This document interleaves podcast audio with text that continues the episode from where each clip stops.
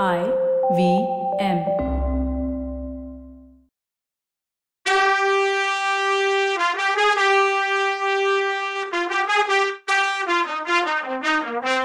வணக்கங்க. நான் கவிதா பேசுறேன். வெல்கம் டு கதை பாட்காஸ்ட் பொன்னியின் செல்வன் இது எபிசோட் நம்பர் இருநூத்தி ஒன்னு. கருத்திருமன் கிளம்புறதுக்காக வந்தியத்தேவனை அவன் மறைஞ்சிருக்க இடத்துல வந்து கூப்பிட்டு பார்த்தான். ஆனா எந்த பதிலும் இல்லை. சரி அவனா எங்கேயோ போயிட்டான் நல்லதா போச்சுன்னு நினைச்சுக்கிட்டான் கருத்திருமை. வல்லவன் அங்கதானே இருந்தான்? எங்க போனான்? வல்லவனும் கருத்திருமனும் முதல்ல குடிசை கிட்ட வந்தப்போ ஒரே இருட்டா இருந்துச்சு. குடிசைக்குள்ள வெளிச்சம் இருந்தது. பட் கதவு சாத்தி இருந்ததுனால இண்டு இடுக்கு வழியா வந்த வெளிச்சம்தான் தாமரை குளத்துல தண்ணி எடுக்க போன வாணியம்ம யாரோ ரெண்டு பேர் இருட்டுல வர்றத பார்த்து கொஞ்சம் தயங்கி நின்னா முதல்ல அவளுக்கு வந்தியத்தேவன் முகம்தான் தெரிஞ்சது. கொஞ்சம் சந்தோஷமானா? முன்னால ஒரு தடவை சேந்தன் அமுதன் அவனை கூட்டிட்டு வந்ததை அவன் மறக்கல. வரவேற்கிற மாதிரி தலைய அசைச்சா பின்னால தொடர்ந்து வந்த கருத்திருமனை பார்த்ததும் பேய் பிசாச பார்த்த மாதிரி பீதி ஆயிடுச்சு அவ முகம். பிரமிச்சு போனான். கருத்திருமன் அவகிட்ட ஏதோ சைகை பாஷையில பேசி எக்ஸ்பிளைன் பண்ணான். சரி அவங்க ஏதோ பேசட்டும்னு வந்தியத்தேவன் குடிசை கிட்ட போனான். வாசக்கதவை அப்பதான் தா போட்டா பூங்குழலி. சின்ன இடுக்கு வழியா எட்டி பார்த்தான். சேந்தன் அமுதன் உயிருக்கு போராடிட்டு இருப்பான்னு பார்த்தா சந்தோஷமா பூங்குழலி கூட பேசிட்டு இருக்கத பார்த்து அவனுக்கு கொஞ்சம் நிம்மதியாச்சு. சரி அவங்க பேச்சுல போய் நந்தி மாதிரி நிக்கணுமேன்னு யோசிச்சுட்டு இருக்கும் போதே செம்பியன் மாதேவியும் மதுராந்தகனும் பரிவாரமும் அங்க வந்தாங்க. உடனே அவன் அங்கேருந்து போய் வேலிக்கு அந்த பக்கம் தாண்டி குதிச்சான். அங்க கட்டியிருந்த குதிரைங்களை பார்த்ததும் நம்பி அது வரைக்கும் தன்னை மோசம் பண்ணலன்னு நினைச்சுக்கிட்டான். சரின்னு கருத்திருமனுக்காக அங்கேயே வெயிட் பண்ணான். சிவிகையும் பரிவாரமும் போனப்புறமும் இன்னும் அவன் வரலன்னதும் பொறுமையே போயிடுச்சு. திருப்பி வேலி தாண்டி குதிச்சு வந்தான். கருத்திருமனும் மதுராந்தகரும் பேசிட்டு இருக்கத அவன் பார்த்தான். கொஞ்ச தூரத்துல நின்னதுனால அவங்க என்ன பேசுனாங்கன்னு தெரியல. ஆனா இவ்வளவு நேரம் என்ன பேசுறாங்கன்னு கொஞ்சம் சந்தேகம் வந்துச்சு. மதுராந்தகன் குடிசைக்கு போனப்போ அவனை அறியாம வந்தியத்தேவனும் போனான். மதுராந்தகன் குடிசை வாசலுக்கு போய் கதவை இடிக்கலாமா வேணாமான்னு தயங்கி நின்னான். அப்போ உள்ள இருந்து கலகலன்னு சத்தம் கேட்டுச்சு. அது சிரிப்பு சத்தம். அந்த சிரிப்புனால மதுராந்தகன் மனசு மாறிச்சோ? இல்ல அவன் எதுக்காக வந்தானோ அதுக்கு தைரியம் வரலையோ என்னவோ தெரியல. உடனே திரும்பி கருத்திருமன் நின்ன பக்கம் போக ஆரம்பிச்சான். வல்லவன் அவன் கண்ணில் படாம தப்பிக்கிறதுக்காக அந்த பக்கம் இருந்த மரத்துக்கு பின்னால போனான். அப்படி அவன் அந்த மரத்துக்கு பின்னால பாயும்போது அவன் கண்ணுக்கு ஒன்று தெரிஞ்சுது. குடிசைக்கு பின்னாடி செவுத்துல ஒரு பலகனி இருந்துச்சு. குடிசையில இருந்த விளக்கு வெளிச்சத்துல அவன் அந்த பலகனி கிட்ட ஒரு உருவத்தை பார்த்தான். அந்த உருவம் பலகனி வழியா உள்ள எட்டி பார்த்துட்டு இருந்துச்சு. அது கையில ஒரு ஈட்டி இருந்துச்சு. ஈட்டிய அந்த ஜன்னல் வழியா உள்ள எரியறதுக்கு குறிப்பாக்குறதும் திருப்பி கீழே கொண்டு வர்றதுமா பண்ணிட்டு இருந்துச்சு அந்த உருவம். அதே நேரம் வந்தியத்தேவனுக்கு குதிரைங்க கிளம்புற சத்தமும் கேட்டுச்சு. வல்லவன் தத்தளிச்சான். குதிரைங்க ரெண்டும் போயிடுச்சுன்னா அவன் தப்பிச்சு போகவே முடியாது. அங்க போனா இந்த உருவம் எரியிற ஈட்டி யார் மேல படும் என்ன ஆகுதுன்னு தெரியாது. இதை தடுக்க முடியாது. டக்குன்னு டிசைட் பண்ணான். குதிரைங்க போனா போகட்டும். அவனோட ஃபர்ஸ்ட் ப்ரையாரிட்டி இங்க உள்ளவங்களை காப்பாத்துறது தான் கையில ஈட்டியோட அங்க நின்ன உருவத்துக்கு கிட்ட போனான். குடிசைக்குள்ள இருந்து வீல்னு ஒரு பொண்ணு குரல் கேட்டுச்சு. அதை கேட்ட உடனே ஒரே பாய்ச்சலா ஓடுனா வல்லவன். ஈட்டிய உள்ள எரிய குறிப்பாத்துட்டு இருந்த உருவம் திரும்பி யார் வர்றதுன்னு பார்த்தான். திரும்பின வேகத்துல ஈட்டிய வல்லவன் மேல எரிஞ்சுட்டான் அவன். ஈட்டி வல்லவன் விழாவில் பாஞ்சிருச்சு. வல்லவன் கீழே விழுந்துட்டான். அவன் என்ன ஆனான்னு கூட பார்க்காம எரிஞ்சவன் ஓடிட்டான். இவன் யாரு? எதுக்கு சேர்ந்த நம்புதனையோ பூங்குழலியோ கொல்ல பார்க்கணும்? இல்ல திரும்பி வந்தியத்தேவன் மேல ஈட்டியே எரியணும்? பார்த்துடலாம் வாங்க. வந்தியத்தேவனை ஜெயில பார்க்க பொன்னியின் செல்வன் குந்தவை வானதி எல்லாரும் போனாங்கல்ல அங்க போய் பார்க்கும்போதுதான் வல்லவனை காணுமே. அவனுக்கு பதிலா பினாகபாணி அங்க இருந்தான். அவனை செவுத்துல இருந்த இரும்பு வளையத்துல சேர்த்து கட்டி வச்சிருந்தாங்க. ஐயோ கொலகாரன் தப்பிச்சிட்டான் ஓடிட்டான். பைத்தியக்காரன் தப்பிச்சிட்டான் ஓடிட்டான்னு கத்திட்டு இருந்தான் அவன். அவனை குந்தவைக்கும் வானதிக்கும் நல்லாவே ஞாபகம் இருந்தது. அவங்க தானே முத முதல்ல வந்தியத்தேவனோட கோடிக்கரைக்கு இவனை அனுப்புனவங்க? சரின்னு கத்துன அவனை விடுதலை பண்ணி விசாரிச்சப்போ அவன் அங்க நடந்ததையெல்லாம் சொன்னான். தப்பிச்சு ஓடினவங்கள சீக்கிரம் துரத்திட்டு போய் பிடிக்கணும்னு ஆத்திரப்பட்டான்.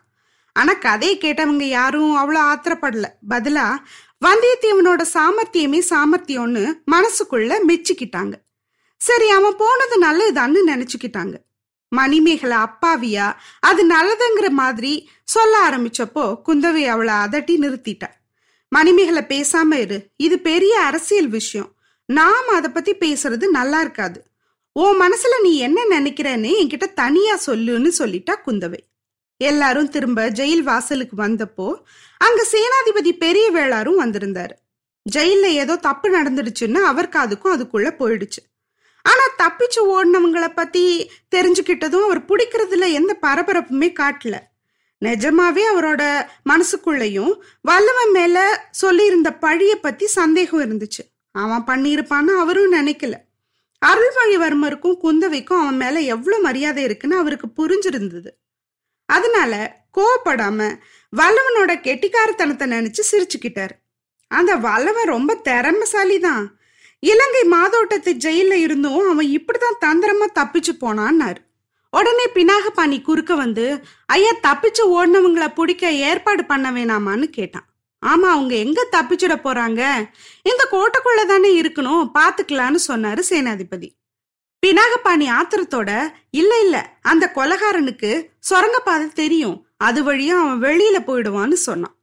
சேனாதிபதிக்கு கோவம் வந்துடுச்சு. முட்டாளே நீ எனக்கு புத்தி சொல்ல வந்துட்டியா?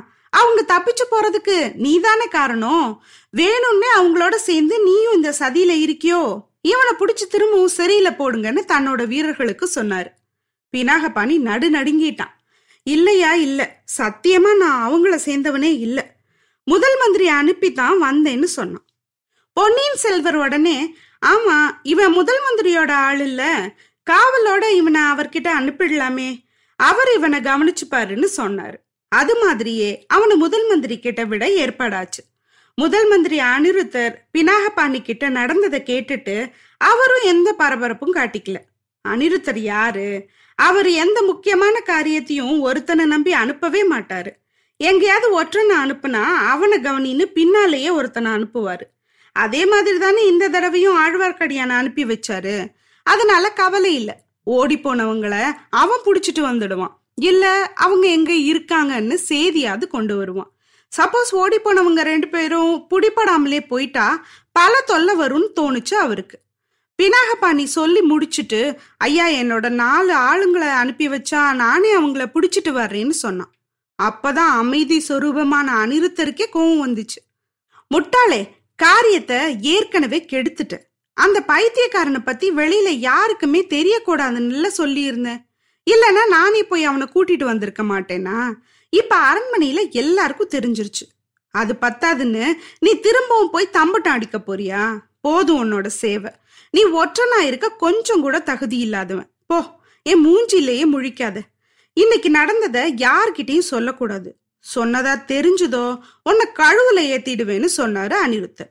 பினாகப்பாணி தலையை தொங்க போட்டுக்கிட்டு வெளியில வந்தான். அவனோட மனசுல குரோதமும் வெறுப்பும் கொழுந்து விட்டு எரிஞ்சுது. அதெல்லாம் வந்தியத்தேவன் மேலதான் திரும்புச்சு. அவனாலதான் எனக்கு இந்த விஷயத்துல வெற்றி கிடைக்காததோட கெட்ட பேரும் வந்துடுச்சுன்னு நினைச்சான். அதோட சேனாதிபதியும் முதல் மந்திரியும் வேற என்னை திட்டுற மாதிரி ஆயிடுச்சு. அவங்கள பிடிக்கலான்னா அலட்சியமா வேற இருக்காங்க. இருந்தா இருக்கட்டும். பைத்தியக்காரன் வேணும்னா போகட்டும். ஆனா இந்த வந்தியத்தேவனை கண்டுபிடிச்சு பழி வாங்குற பொறுப்பு என்னோடது. கோடிக்கரைக்கு போன நாள்ல இருந்து அவன் எனக்கு எதிரி. கடைசியா இவ்வளோ பெரிய விஷயத்தை எனக்கு எதிரா செஞ்சிருக்கான். அவனை கண்டுபிடிச்சு பழி வாங்கியே தீரணும்னு மனசுக்குள்ள முடிவெடுத்துக்கிட்டான். இப்படி யோசனை பண்ணிக்கிட்டே கோட்டையை விட்டு வெளியில வந்தான். வந்தியத்தேவன் எப்படியும் கோட்டைக்குள்ள இருக்க மாட்டான். சுரங்கப்பாதையில வெளியில போவான்னு அவன் நம்பினான். ஆனா சுரங்கப்பாதை எங்க இருக்கணும் அதோட வெளிவாசல் எங்க திறக்கும்னோ இவனுக்கு தெரியாது. சரி காம்பவுண்ட் வாலை சுத்தி சுத்தி கண்டுபிடிக்கலாம். அப்போ வந்தியத்தேவனும் பைத்தியக்காரனும் வெளியில வரும்போது கையும் களவுமா புடிச்சிடலான்னு நினைச்சான். இதே நினப்புல பினாகபாணி தஞ்சாவூர் கோட்டையோட வெளிப்புறத்துல செவுத்த ஒட்டி ஒன்ன வடவாத்தோட அக்கறை வழியா போய் பார்த்தான். மதிலையே கவனமா பார்த்துக்கிட்டு போனான். கொடும்பாளூர் வீரர்கள் கொஞ்சம் பேர் கையில தீப்பந்தத்தோட மதுல சுத்தி போயிட்டு இருந்தாங்க. அவன்கிட்ட அவன் முதல் மந்திரி ஆளுன்னு அடையாளம் இருந்துச்சு. அதனால யார் கேட்டாலும் சமாளிச்சுக்கலான்னு தைரியம் இருந்துச்சு. ஆனாலும் கொஞ்சம் லேட் ஆகும். விசாரிச்சுட்டு நின்றுட்டு இருந்தா. சோ அவங்க பக்கத்துல வரும்போது மறைஞ்சு மறைஞ்சு போயிட்டு இருந்தான். இப்படி அவன் ஒரு தடவை புதர்ல மறைஞ்சப்போ அங்க இன்னும் ரெண்டு பேர் பக்கத்துல ஒளிஞ்சிருந்தது தெரிஞ்சுதான் அவனுக்கு. அவங்கள ஒருத்தன் கையில வாளும் இருந்துச்சு. தீவிரத்தி வெளிச்சம் பட்டப்போ வாள் பல பலன்னு மின்னுச்சு. ஆனா ஒளிஞ்சிருந்தவங்க யாருன்னு கண்டுபிடிக்க முடியல. வீரர்கள் அந்த பக்கம் வந்ததும் ரெண்டு பேரும் பினாகபாணி போன பக்கத்துக்கு ஆப்போசிட் சைட்ல போனாங்க. பினாகபாணி கொஞ்ச நேரம் அவன் போக வேண்டிய வழியில போனான். ஆனா கொஞ்ச நேரத்துல சந்தேகம் வந்துடுச்சு. அது ஏன் தப்பிச்சு ஓடி வந்தவங்களா இருக்க கூடாது? கோட்டை வாசல் இருக்க பக்கம் அவங்க போனதால அவனுக்கு முதல்ல சந்தேகம் வரல. ஆனா வல்லவன் தான் திறமசாலியாச்சே. தைரியமும் கூட ஜாஸ்தி. அதனால என்ன பண்ண போறானோன்னு நினைச்சான். பினாகபாணி அவங்கள ஃபாலோ பண்ணான். போய் அவங்க முன்னாடி நிற்கவும் முடியாது. ஏன்னா ஒருத்தன் கையில வாழ் வேற இருக்கு. அதனால சண்டையும் போட முடியாது. இவன் கையில ஒரு குட்டை குத்திட்டி மட்டும்தான் இருக்கு. அதை ரொம்ப வேண்டிய நேரத்துல தான் யூஸ் பண்ணணும்னு வச்சிருந்தான். அதுக்குள்ள வடக்கு வாசல் வந்துருச்சு. அங்க ஒரே கூட்டமா இருந்துச்சு. ஆர்ப்பாட்டம் என்னன்னு பார்த்தா பல்லக்குங்க தீவர்த்திங்க வீரங்கன்னு இருந்துச்சு.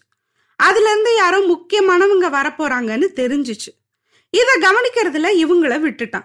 இவங்க எங்க போனாங்க? குறுக்கு வழியில பூந்துட்டாங்களோ? எங்க போயிருப்பாங்க? ராஜபாட்டைக்கு போயிட்டாங்களா என்ன? தப்பிச்சு ஓடின கைதிங்க அவ்வளோ தைரியமாவா ராஜபாட்டைக்கு போயிருப்பாங்க? இல்லனா எங்க போயிருக்க முடியும்? அப்பதான் சேந்தன் அமுதனோட குடிசை இருக்கே. எங்க இருக்கு? இங்க எங்கேயோ தான் நந்தவனத்து பக்கத்துல இருக்குன்னு தெரியுமே. அங்க போய் நைட்டு மறைஞ்சுக்கலான்னு போயிருப்பாங்களோ? இல்ல இந்த தந்திரக்காரன் வல்லவன் வேற ஏதாவது யோசிப்பானோ தெரியலையே. இப்படி யோசிச்சுக்கிட்டே சேந்தன் அமுதன் குடிசையை தேடி போனான். இருட்டுல என்ன வழின்னு கண்டுபிடிச்சு போறது பெரிய கஷ்டமா இருந்துச்சு அவனுக்கு. தட்டு தடுமாறி நந்தவனத்துக்கு போய் சேர்ந்தப்போ அங்க பல்லக்கும் காவக்காரங்களும் இருக்கிறத பார்த்து என்ன செய்யறதுன்னு தெரியாம அவன் தயங்கி நின்னப்போ அந்த பல்லக்கு எல்லாம் கிளம்பிடுச்சு. அவன் அந்த நந்தவனத்துல நாலு பக்கமும் உத்து உத்து பார்த்தான். வேலி ஓரமா ரெண்டு குதிரை நின்னத பார்த்தான். ஆச்சரியமாயிடுச்சு அவனுக்கு. மெல்லமா நடந்து குடிசை கிட்ட போனான். ஒரு மரத்தடியில ரெண்டு ஆளுங்க நின்னு பேசிட்டு இருக்கத பார்த்தான். அவங்க தான் நான் தேடி வந்தவங்களோன்னு டவுட் வந்துச்சு அவனுக்கு. குதிரை ரெண்டும் ரெடியா வேற இருக்கே. அது எப்படி? யாராவது பெரிய இடத்தோட உதவி இருக்குமோ இவங்களுக்கு? இவங்கள தப்பிக்க வைக்க ராஜ குடும்பமே ஹெல்ப் பண்ணுதோ? அந்த பைத்தியக்காரன் வேற ஏதோ ராஜ குடும்ப ரகசியம்லாம் தெரியும் நானே. அது வெளியில வரக்கூடாதுன்னு இப்படி தப்பிக்க வைக்கிறாங்களோ? சரி மரத்து பின்னாடி நின்னு பேசுறவங்க யாருன்னு உத்து பார்த்தான். ஒருத்தன் பைத்தியக்காரன். அவன் குரல் புரிஞ்சுது. இன்னொருத்த வந்தியத்தேவனா? இல்லையே. அவன் மாதிரி தெரியலையே. இது என்ன தலையில கிரீடம் தோல்ல பட்டு பீதாம்பரம் கழுத்துல முத்து மாலை மதுராந்தகர் மாதிரியில தெரியுது. இவருக்கும் அவனுக்கும் என்ன கனெக்ஷன் அப்படின்னு யோசிச்சான். என்ன நடக்குதுன்னு அடுத்த எபிசோட்ல பார்க்கலாம். அது வரைக்கும் நன்றி வணக்கம்.